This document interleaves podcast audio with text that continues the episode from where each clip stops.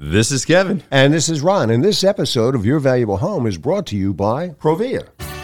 Provia, a faith based company that makes entry doors, storm doors, patio doors, vinyl and wood clad vinyl windows, vinyl siding, manufactured stone, and metal roofing, all of incomparable quality.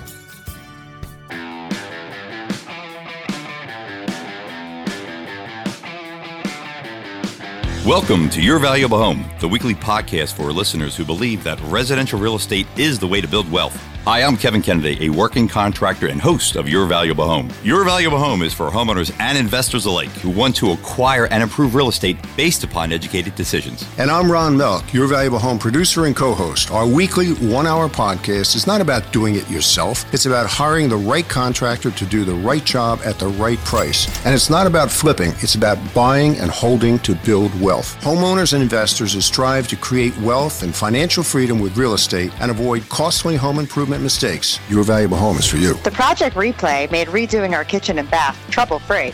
Your horror stories have kept us from hiring the wrong contractors. The college segments have taught us how to keep toxins out of our home, what to look for in replacement windows, how to borrow sensibly against home equity, and more. College teaches investors like me how to freshen up my rentals without spending a fortune. Their suggestions are great for ROI. It's time for Your Valuable Home. We got a very, very interesting replay.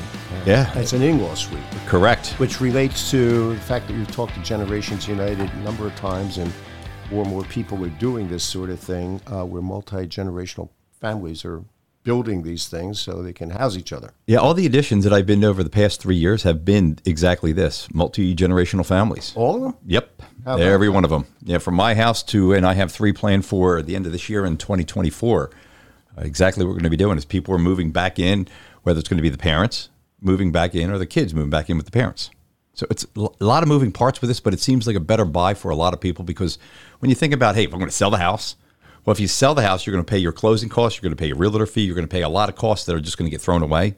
Mm-hmm. So why not take a good p- portion of that money and put it into building something that's going to be worthwhile for you and your family? And that's what we've done here. We have Joanne on the phone. We were, I spoke to her son over a year ago, and we started talking about building an addition, get mom moved in. It's now started. We have just begun, but it's it's kind of a neat project because it's trying to get the idea of what homeowners want to do on their house and trying to find the best budget. So uh, over the past four or five months, we've been talking with Joanne and Chuck, who's her son, talking about some of the best ideas, what's the best budget, the best ideas they can put on a house that's going to make sense and worthwhile. So, Joanne, thanks for coming on your Valuable Home podcast and Get an talking about that. ROI on it too if you ever sell it. Yeah. Well, that's what her son. That's what she's going to say. Her son keeps saying that. Yeah. So, Joanne, what, what does your son always say to you? Oh, think uh, resell.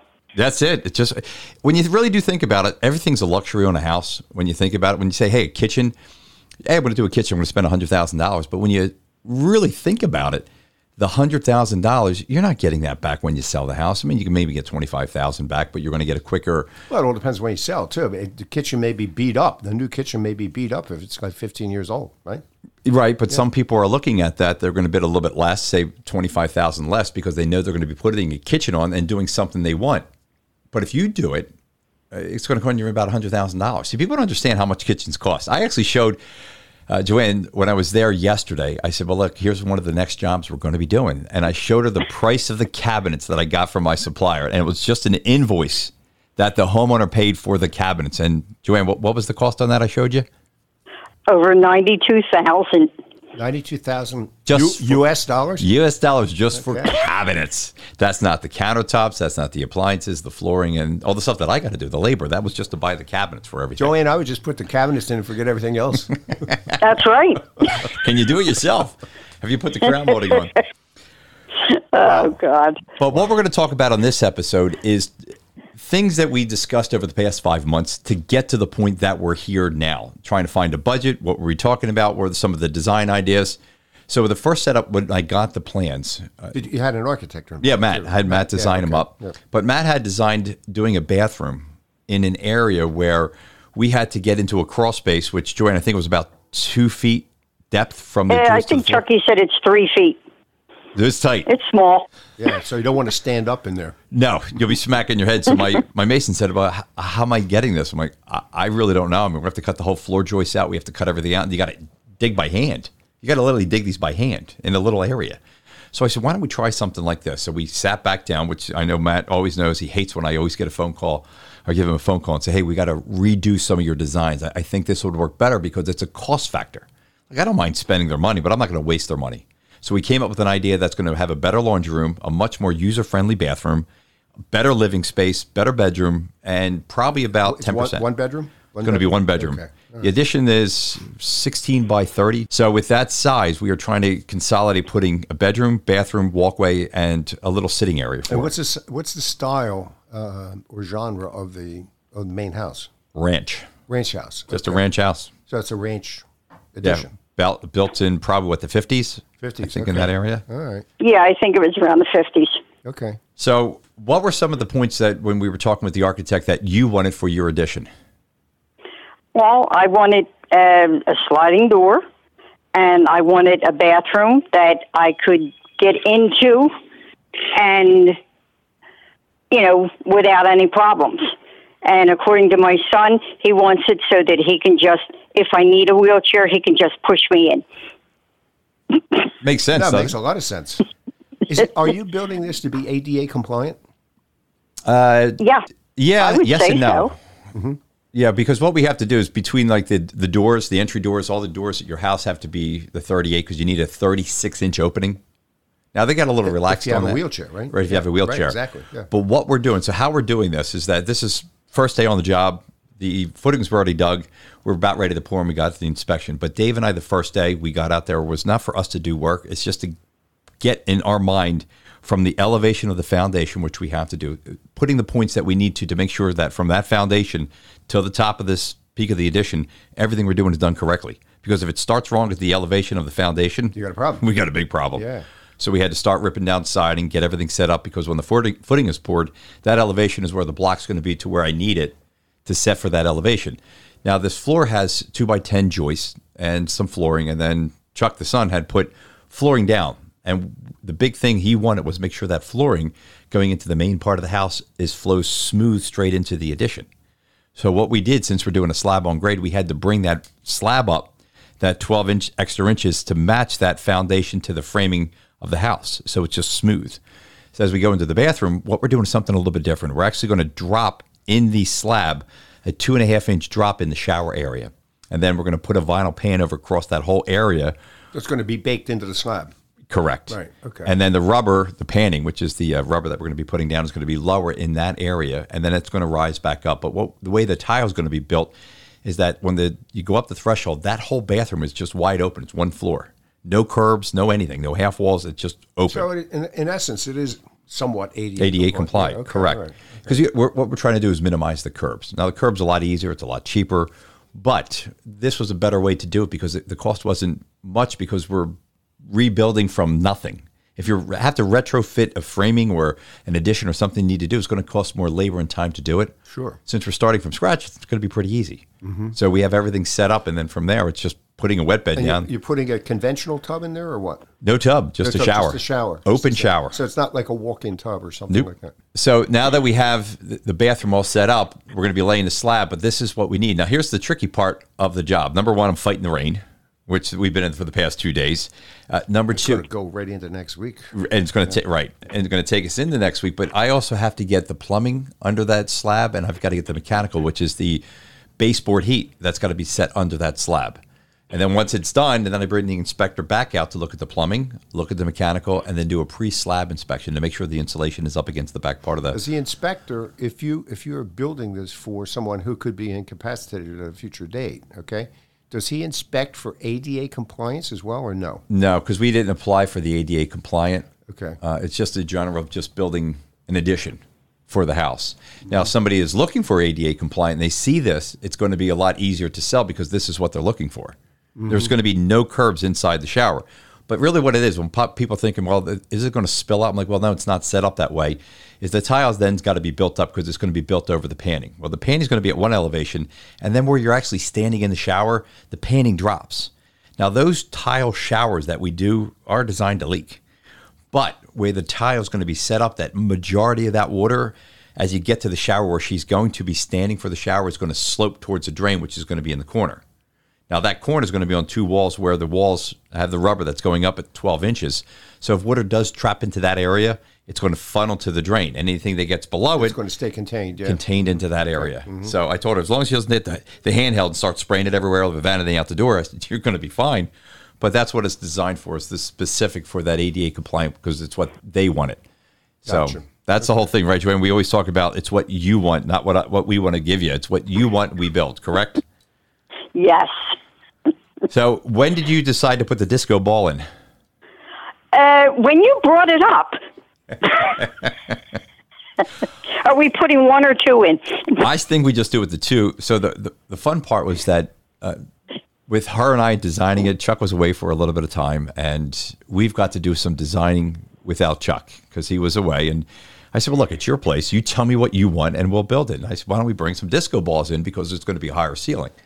So it's going to be worthwhile. So we're we were having some fun, and then we told Chuck when he got back, "We're, we're doing this, we're doing this, we're doing this." He said, "What, what are you guys doing? You're not doing it at my house because it's it's actually his house. It's, It's his house, right? Correct. And uh, yeah, mom's moving in with him, but it's building to what homeowners want. As long as I know what you want, we can build to it. And it's just trying to get it understanding because sometimes homeowners, when they actually look at a set of plans, it doesn't look on paper scale where people think they can move some things around. But if you really move things around, it doesn't work the best. Right. So me being there and being on site doing the work, which he does have a picture of me taking down siding today. I saw that she took that picture uh, with me doing the work. It makes it a lot easier to communicate what she wants to make sure that we do what they want. Right. That's the whole act. Right. act- When you're doing an addition like this, if a contractor works with you, if not, they say these are the plans. If you don't sign off on them, I'm not changing it. Well, that's not really a, a great way to go for homeowners. So now, Joanne, let's get back to some of the other designs. Like, what were your needs that you, you had to have in this edition? Well, like I said, I, I wanted the the bathroom as far as I I don't like tubs, so that's why I wanted just the shower, and I want the bedroom with some nice windows, and I need some light in my living area, and then the sliding door to go out. And then we did add end up turning around and putting in uh, moving the laundry room back there as well. Well, it- well, having a larger laundry room, It's all self-contained. correct. Well, you, by having that, see what Ron, a lot of people don't think is that when you have a laundry room and it's really tight, it's tough folding laundry. It's tough doing a lot of things. You need a little bit of space in a laundry room. Sure, And the way it was set up prior was it was not going to work. It was just too tight. It was going to be put in a hallway where you're standing basically in a hallway and trying to fold something. It's almost impossible. So I wanted to make a better space, idea of space for user friendly space for the homeowner. And having a bigger shower, bigger laundry room, and it really didn't lose any space. Now, like closets, I'll give you an example. Like the closets. Well, this room we're taking out, which is the bedroom she's living in now, we took that space and then moved that closet back into her bedroom from the new part of the addition to give her a better living quarters where her bed is. So we didn't really lose anything. We actually gained more storage, better closets, a lar- larger laundry room, and a bigger shower, all in the same confinements. Okay. Is there? Did you mention a kitchen in there? That was not going to be a kitchen. No. Ki- do you have a microwave or anything? A microwave area or anything like that? Where I want the refrigerator, I'm putting like a some kind of a shelving thing, and I probably will put a microwave in there so that I can heat up my coffee when it gets cold. Yeah, absolutely. Absolutely. It'd be convenient for you instead of going to the main house. You know. Yeah. Her son does all the cooking. So Oh yeah. No, but you never know. I mean, you know, you want you want a bowl of soup or something like that. You just throw it in the microwave, and you don't have to bother anybody. Right. And what's nice about it, the the door entry door into that bedroom, that's staying. So they I mean there's going to be still two doors to get through but they still wanted that her part, his part, but having still the option to get through without a problem. Right, So that's right. why we designed it in a way that I just, I just thought it'd be better and cost effective and better uh, way to budget the money because when people look at an addition, they don't look at the whole thing because then you got tile that we got to put in from the other manufacturer. We have to buy uh, plumbing supplies, which was a fun time doing that, uh, buying all the plumbing supplies when she uh, she met with Kathy and designed everything. And and then I know she's going to say, well, Kathy just showed me things. Well, she, Kathy showed her all the Ferrari, the products. And then when she got the price, she's calling me going, uh oh, we got a little problem with the price. So I said, what'd you buy? Like a Megan? She's like, well, well, yeah, yeah, I really liked it. But that's buying the Ferrari. So we had to back her down and get her back into the like the Chevy and the uh, area, the Yukon area. So it was a little bit more affordable. So you didn't go for the ninety thousand dollar cabinets, right? Now, we're going to be doing that next year. Her and I are going to be doing it, but to try to get it approved through her son's going to probably be a little difficult. But uh, Joanne, what we're going to do is, uh, as this job goes on, I'd like to have you on and get your thoughts of how you're living through this. How's it working with us? Because this is good information for our listeners that are going to be getting an in-law suite or a multi-generational family edition put on. Some of the things that you can advise them on what to do to make sure that it makes their job go easier with their contract Sure, across absolutely, the nation. absolutely. And there's more and more of this happening now, so it's valuable information for people, for our listeners. Yeah, absolutely. But like I said, once the slab's done, we'll start the framing for this project, and uh, we're going to get you back on in a couple weeks. That would be fine. Kev, our horror story for today is something that is near and dear to your heart. Measuring windows properly, and these weren't, right? Right? Caused all sorts of problems. I'm sure in the beginning a call from this contractor. It's a local guy, and they just had the work done just probably within a six month period. Well, they called me up to do an addition and a kitchen. Many people referred us to him, and I said, well, "Listen, I'll go out there and we'll meet up with you." And uh, he said, "Listen."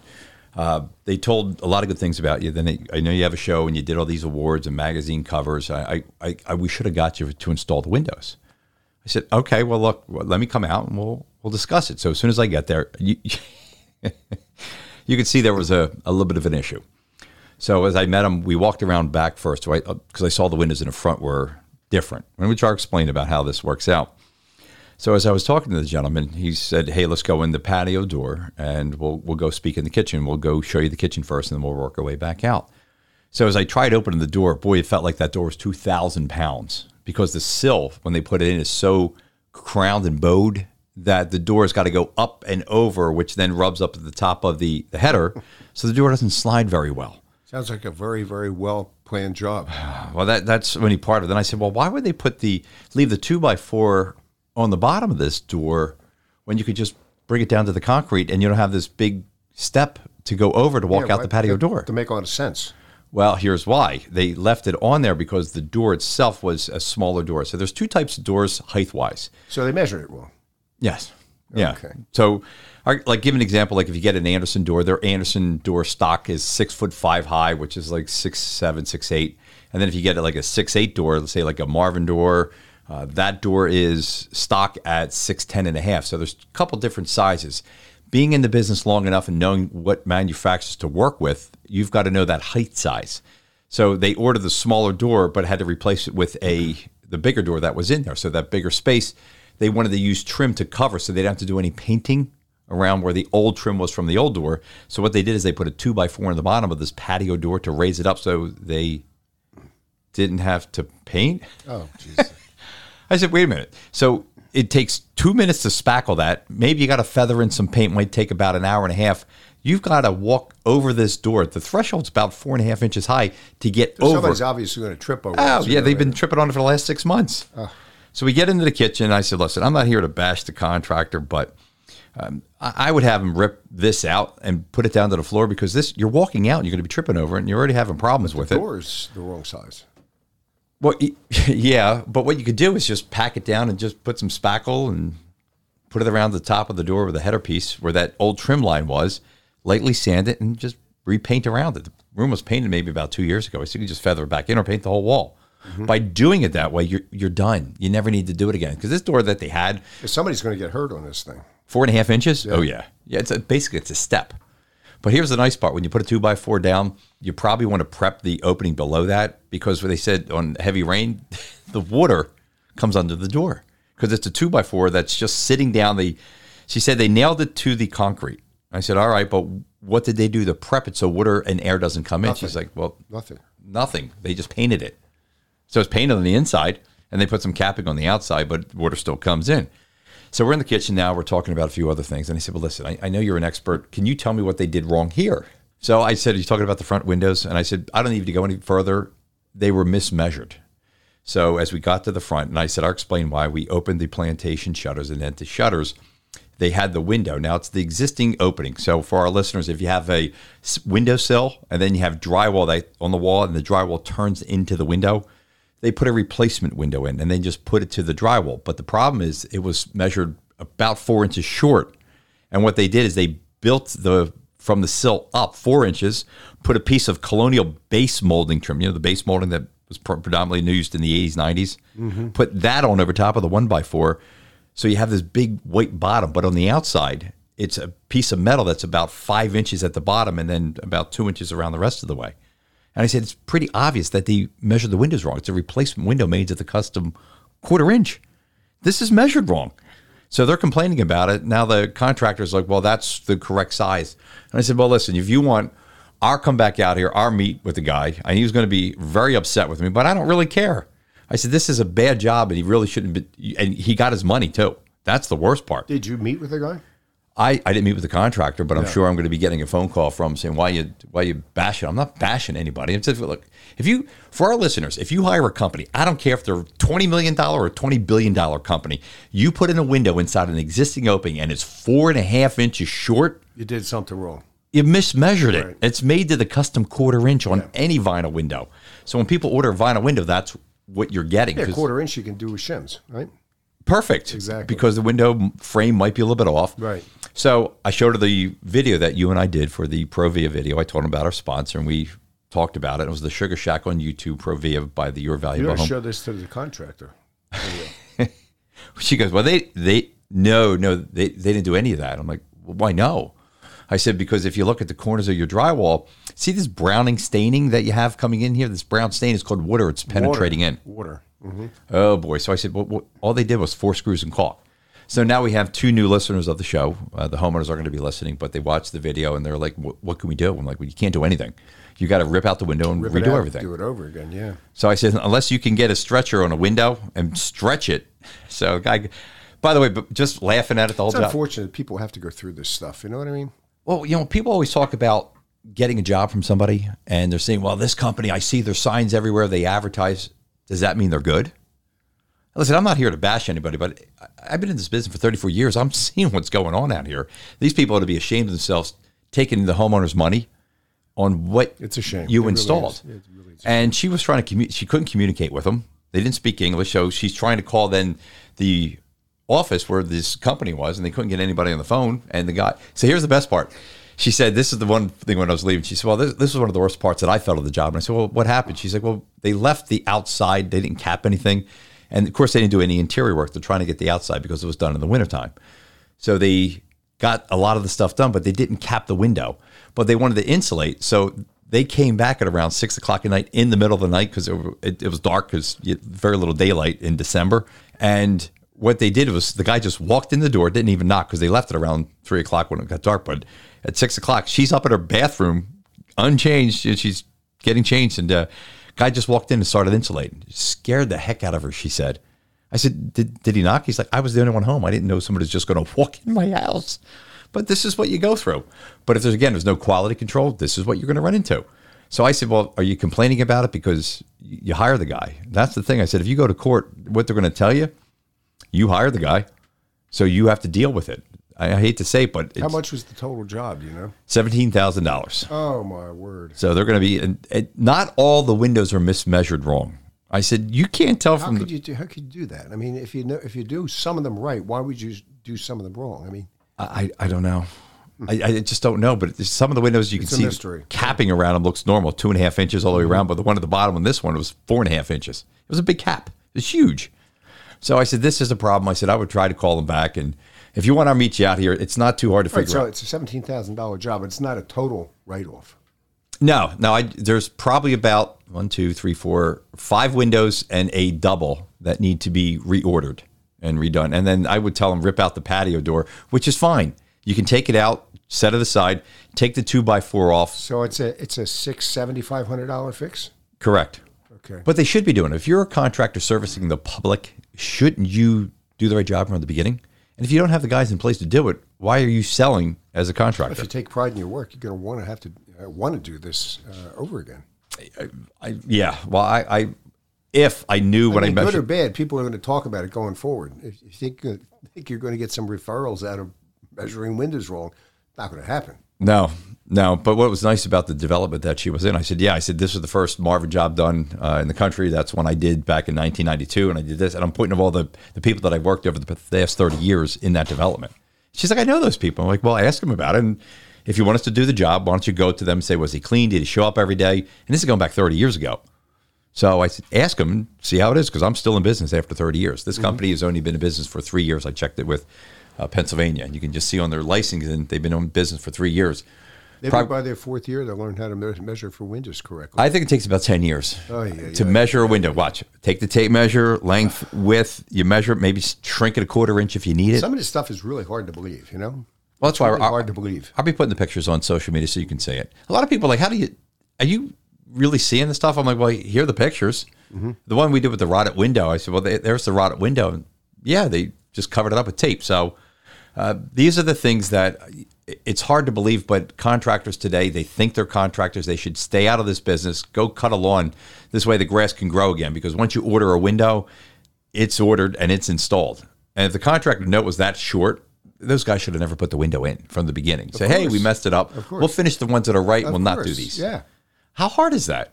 Quality control. And I told her, I said, when you hear the show and I talk about S and S, salesmen and subs, that's what this whole industry is. I said, I, in my Well, do you know for a fact that's what happened here? Oh yeah, I know the company. Oh, okay. Yeah, I know the company. I don't know the owner, but I know one of the foreman guys that work for them, Mm-hmm. and uh, uh, he said we have one crew that actually goes out. It's a handyman kind of guy that fixes all the mistakes of the main crew.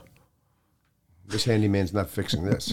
I think I said you need. a- I told him the guy you need a window stretcher, but all, it, it's a very simple fix. They just got to buy two new windows for that area. Then the other ones the double and the other singles above, and that just should be his dime, the contractor's dime. Absolutely, it should be. Okay. Yeah, the salesman that did wrong, well, now you got a problem. So Yep. I'm just kind of getting tired of seeing this bad work because it makes my job harder to sell as a contractor because if people don't know who you are and they're just trying to get estimates and trying to find out who's going to be the best pick for it, it makes it harder because now people are on the defense of having all these bad contractors take their money. So if you do have any questions, contact us here at the show. We're going to make your life a lot easier when you're hiring the contractor to do the job that it's done right. All right, we'll be back after we take a quick break. Hey, Kevin here, installing another Provia entry door. I do about 50 or more a year. Schlage knobs, hardware, and handle sets make a great complement to any Provia fiberglass or steel entry door. Provia and Schlage, I think, are the best combination of curb appeal, style, and security money can buy in entry doors. And Schlage now has a complete line of Wi Fi locks, including the new Encode Plus, which can be locked or unlocked with the tap of an Apple Watch. Amazing. Provia and Schlage, there's no better combination for entry doors. Okay, Ron, as we power forward with the college interview that we're going to be doing, what do we have? We got something very special. This is the Your Valuable Home feature series, How We'll Power the U.S. or America Going Forward. Fascinating preview of how we'll power this vast country going well into the future. There's some really interesting stuff going on. Again, this special series is made possible with subject experts from the U.S. Department of Energy. The feature for today is nuclear power. And join us to, to uh, discuss what role nuclear will play is Dr. Caty Huff, Assistant Secretary for Nuclear Energy in the U.S. Department of Energy. At the end of the decade of the 70s, the U.S. had about 60 operating nuclear reactors. You know, we all saw them with the big cooling towers. Since then, the growth of the nuclear power industry in the U.S. and in many industrialized countries around the world has largely been stalled. But today, a lot is changing in the nuclear space, and much of that change is being driven by Dr. Huff's office in the Department of Energy. Dr. Huff, welcome to Your Valuable Home. Thanks. Great to be here. Good to have you here. Correct me if I'm wrong, but isn't nuclear the nation's largest source of carbon free power? Nuclear power provides about half of our carbon free power. So, all the other sources combined are about as much carbon free power as nuclear provides to the U.S. grid. So, is the Department of Energy on a timeline to transform nuclear power to help the U.S. achieve this? I think we're shooting for a net zero emissions by a target date of 2050. Yeah, we assess that we'll have to double or possibly triple the amount of nuclear power in the U.S. in terms of capacity by 2050 in order to meet those goals. And that is a really big goal, but there is still a pathway between now and then if we move really quickly in the coming decade, particularly in getting a number of commercial small modular and advanced reactor designs ready for commercial deployment by making sure that they have partnerships and orders on the books for near term deployment this decade. Based on everything I read, I think you're on track to do just that. Let's get into the specific technology now. What is the small modular reactor or SMR? What is the potential in terms of power and uses? Yeah, so there are a variety of next generation reactor designs, and one can imagine just shrinking down the scale of our existing gigawatt scale nuclear power plants using the same kinds of fuel and coolant, that is, uranium oxide and water, and shrinking those down into more manageable sizes for modular construction. So bringing them from a gigawatt down to maybe a third of a gigawatt in the hundreds of megawatts scale.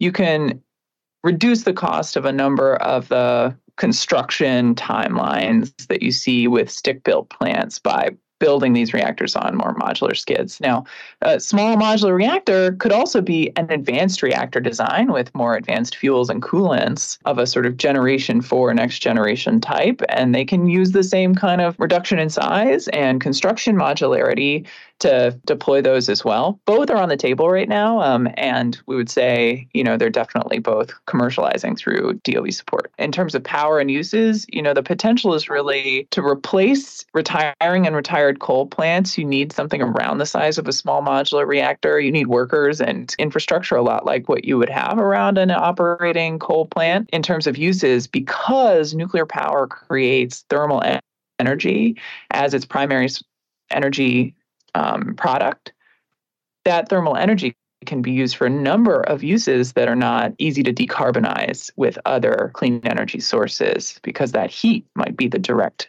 power production that's desired. I think I read something about this. SMRs are perfectly suited to providing a power source in situations where there's space constraints, too. That's right. You know, because of that, you can produce a really large amount of power in a fairly small building. And small modular reactors, because of the safety case associated with both their size and the advancements of technology, since our more conventional designs were built, we're able to constrain the emergency planning zone for some of these reactor deployments down to just the fence line of the plant. And so, with the recent assessments by the Nuclear Regulatory Commission, I think there's real hope to make sure that those footprints really contain the entire feasible emergency planning zone to, you know, the footprint uh, similar to a coal plant. Are they effective as emergency power sources? Yeah, you know, nuclear power is the most resilient power that we have in the United States. It operates at a 90 plus percent capacity factor, which is to say it's sort of always on all the time um, and always available unless you're shutting it down to refuel. And it runs really steadily. And this is the kind of thing you really want in an emergency. For backup power, you want that power to be firm power, regardless of weather, ready to go when you want to turn those lights on. Isn't the design approval for an SMR, didn't that occur for the first time in 2023? Yeah, we're really excited. The NuScale Voyager reactor design had a design certification approved by the Nuclear Regulatory Commission for that reactor. And, you know, this is a really good example of how long-term federal government support and commitment to the advancement of technology can result in a really commercializable technology the Department of Energy, through my offices and others, has supported the NuScale technology since its birth as a university project. And now it's a big publicly traded company with a design certification for their SMR. So we're really proud of that NuScale Voyager small modular reactor technology. I mean, nuclear powered submarines have been out there for years now. Has some of this technology been used in that arena? Because they stayed down for a long time, right? That's right. In a very real sense, the Naval Reactors Program in the United States produces a number of small modular reactors a year for our submarines and aircraft carriers. Uh, while those reactors may have higher enrichments than commercial grade reactors and may operate at a higher level of performance and they have needs that you wouldn't need to operate conventional nuclear power plants the same way you need to operate a submarine reactor. They have a lot of similarities and our expertise of course in the united states with our naval reactors program is unmatched by the planet. So we definitely have some experience and a lot of promise that these are technologies that won't be far from what's already being done. It would seem that way, yeah.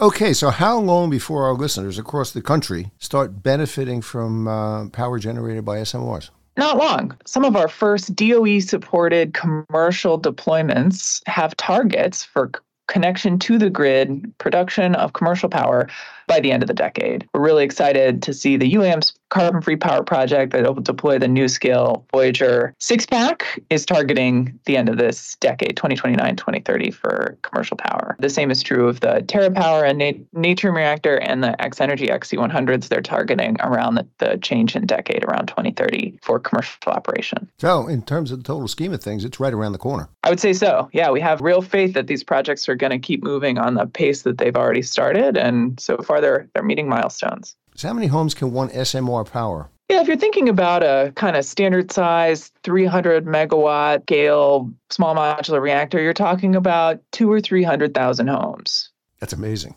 Yeah. And what would the size of that reactor be?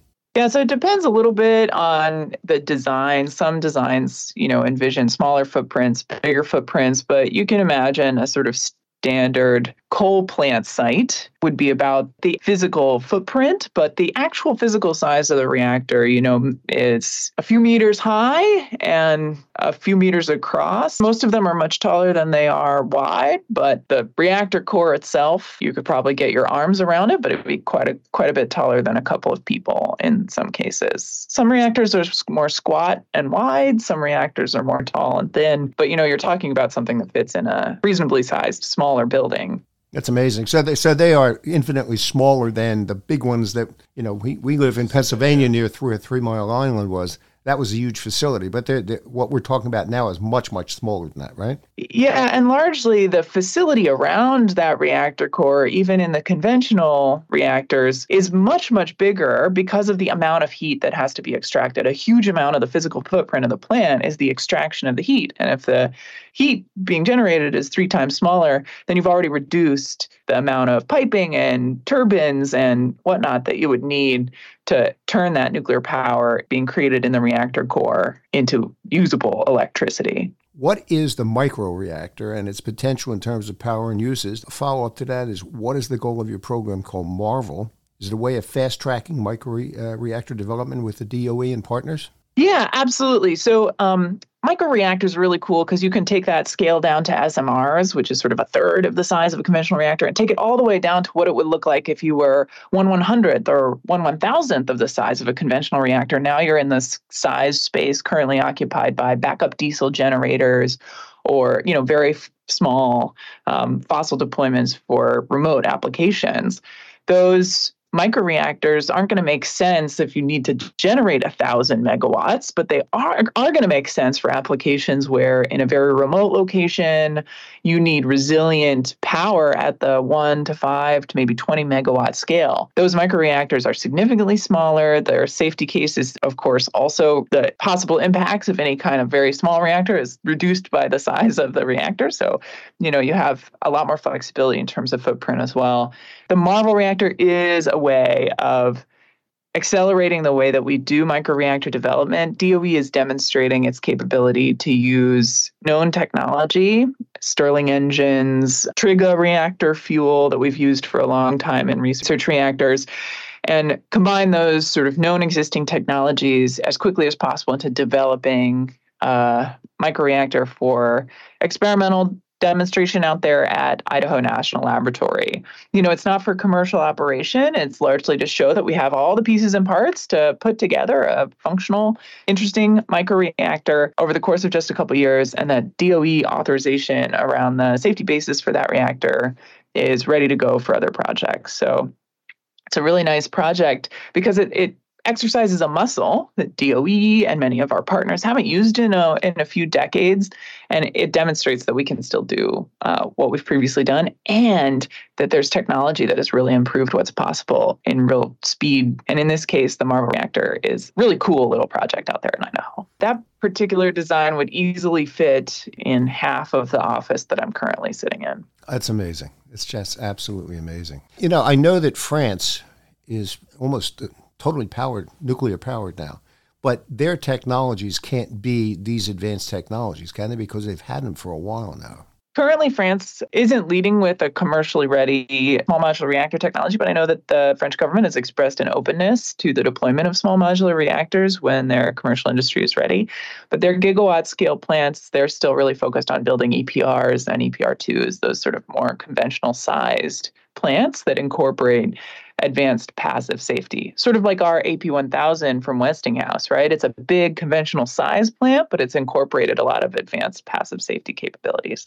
The Marvel program, M A R V E L, is it really is meant to involve partners in developing is it the micro reactor technology or is it both technology? I think it's just the micro, isn't it? Yeah, it's a micro reactor. And so, in a very real sense, it's the lessons are most applicable to microreactors, in particular those that might use heat pipe like or Stirling engine like thermal transfer, heat transfer, heat extraction. But broadly, you know, it's intended to sort of test and demonstrate a handful of capabilities around integrating renewable energies with small nuclear on microgrids, which is mostly applicable for nuclear.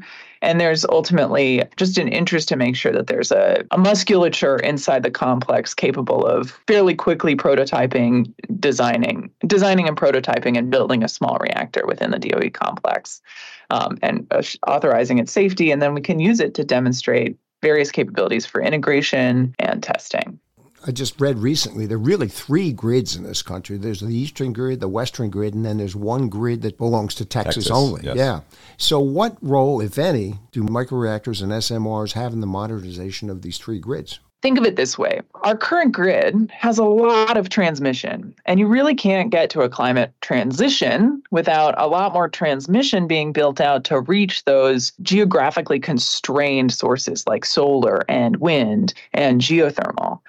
So there's already a lot of grid that might not be useful in that transition until you figure out how to make sure that the previous firm sources of energy that need to be decarbonized are replaced with clean versions, right? And so when we think about the like grid modernization, I think nuclear's role is to really utilize a lot of the grid that already exists by replacing in place the unabated fossil plants that are retiring or need or will retire or have already retired if they can't be mitigated by carbon capture and sequestration, right? A number of plants may be able to mitigate their carbon emissions through carbon capture and sequestration, but many of them will need to be replaced with firm clean power of approximately the same me- megawatts that that former coal plant used to produce in order to fully leverage the grid that we already have. And so nuclear power is uniquely suited to that, particularly small modular reactors, because they're around the same footprint as a coal plant. And we've demonstrated through a DOE report recently that about 85% of the retiring and retired coal plant sites would be suitable for nuclear power, particularly small modular reactors, and that it would reduce the costs of deploying those reactors by 15 to 35%. But finally, and most importantly, not just the grid infrastructure, but the human infrastructure of this transition need to be preserved. So preserving that grid that already exists is important and preserving people and their skill sets and those skilled crafts that operate those coal plants is really essential for the transition to be just. And so in a coal plant, you have boilermakers and union electricians and welders and whatnot. And all of those same people are needed in a nuclear power plant. And making sure that that transition works for those communities is an absolutely pivotal part of the Biden plan for clean energy transition that's just. And so you save the grid, you save jobs, and you build out from the infrastructure we already have to the fullest extent we possibly can. It's interesting you bringing this up because I think a lot of that has been lost in all the communication about what you're doing. And that's the first time I really understood that saving those jobs and those coal plants is part of this whole equation. Absolutely. Every person that we don't have to retrain is, you know, a whole different kind of job set that's available to others. That, like, you know, every single community out there that's currently surrounding a coal plant site has an opportunity in the context of nuclear that they can be considering. And as we say, about 85% of them are already, we've assessed, likely suitable for nuclear power. Who are some of your commercial partners for both types, the microreactors and the SMRs? You know, I would really love to see all those really hard to decarbonize customers coming towards small modular and microreactors um, as dedicated sources of power that they might have previously looked towards fuel sources. You know, the steel industry has historically often operated coal plants on site, but nuclear power could just as easily be producing hydrogen on site that could be used in iron reduction blast furnaces. I say just as easily. It's really not as easy, but with help from DOE and others, I think there's a real opportunity. The same is true for the chemical industry, which needs heat and power. We're looking to Dow Chemical to be a leader in that space. They partnered with X Energy on that first deployment, and their intent, of course, is to leverage the nuclear power towards their chemical plant capabilities. We also see real opportunities for data centers to leverage micro and small modular reactors. Data centers that support the whole internet uh, machine are massive. They have incredible power needs. Some of them are in the tens of megawatts, and they need that power every day, all day, no matter what the weather. They don't shut down at night like a lot of office buildings do. They need power every second of every day.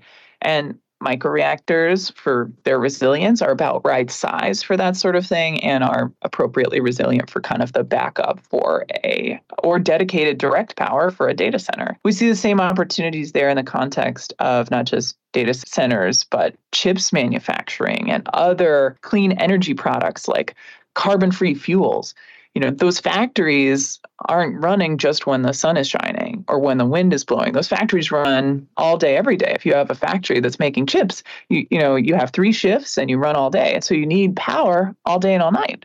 Uh, and that kind of thing may need direct dedicated resilient energy of the size and shape of micro or small modular reactors. So we're really hopeful that the companies that are working to build and design microreactors, I could list and list a number of those vendors. We'll be partnering with those companies like the Googles and the you know chip manufacturers.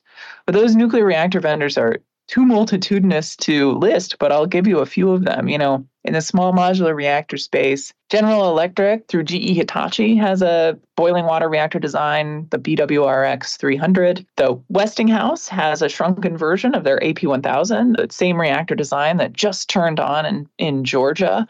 That AP1000, they've shrunk down to a design called the AP300 for obvious reasons. It went from 1,000 megawatts to a 300 megawatt design. NuScale, of course, we've mentioned a couple times. Holtec has a small modular reactor at the 160 megawatt scale. Um, it's a light water small modular reactor design. When you move, move into the space outside of those sort of light water reactor, small modular reactors, and into more uh, micro and advanced reactors, you have companies like TerraPower thinking about sodium cooled fast reactors and liquid salt reactors. You have companies like X Energy Kairos, Ultrasafe Nuclear Company, all of these companies have, you know, DOE support in various ways or DOE engagements and cooperations. Many of them are part of our advanced reactor demonstration program and they have advanced reactor coolants and advanced fuels and some advanced power storage technologies associated with them. So there's a quite a variety. On the microreactor space, you know, Westinghouse has a reactor called eVinci. BWXT is partnering with DOE on a reactor called Banner, but there's a variety of vendors out there. So many, it's in fact somewhat hard to keep track. So I know that I've failed to list a few, but the reactor vendors with real plans for deployment are multitudinous here in the United States. Yeah, it sounds like you got a lot of talent and brain power behind this whole thing. Absolutely. How can everybody keep abreast of what, what you're doing in your office? Yeah, well, so, you know, we do social media. We have a Twitter account, LinkedIn account, Facebook account, all under the sort of Gov Nuclear Office of Nuclear Energy title. Um, I would really encourage folks to follow us on those social media platforms. But we also, of course, have a homepage, energy.gov slash NE will take you there. But you can also just Google the Office of Nuclear Energy, and the first landing page you get will be our main website for the Office of Nuclear Energy. And it, it has a number of cool explainers and press releases of all the various milestones for projects that we've been supporting, articles to update folks on everything from spent fuel, fuel enrichment, uh, research and development on uh, new reactor technologies, diversity, equity, and inclusion and other stakeholder engagement activities. Well, you are doing an incredibly important work. This has been fascinating, and there's a lot of hope ahead for a new way to power this country. I really appreciate that. Thanks for having me. Hey, Kev, great news on how our listeners can tap into their home equity without taking a loan, making monthly payments, or piling on debt. With Unison, they get up to 17.5% of their home's value to remodel, pay off debt, buy a vacation home, whatever. You have Unison, right? Yep, paid off medical debt. Unison's terms were perfect for me, especially zero monthly payments for up to 30 years.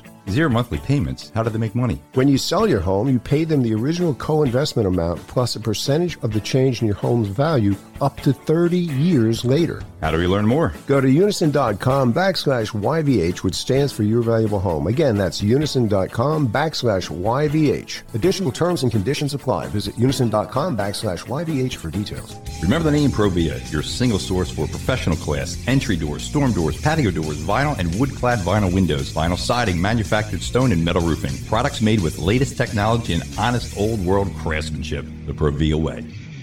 That's this week's podcast. Your Valuable Home comes to you every week on the new Pod City Podcast Network, Apple Podcasts, and all other popular podcast directories. If you want us to share your home improvement project or horror story, email me at kevin at yourvaluablehome.net. That's kevin at yourvaluablehome.net. And don't forget to tell your friends and family about Your Valuable Home, the weekly podcast that's all about building wealth in residential real estate and hiring the right contractor to do the right job at the right price.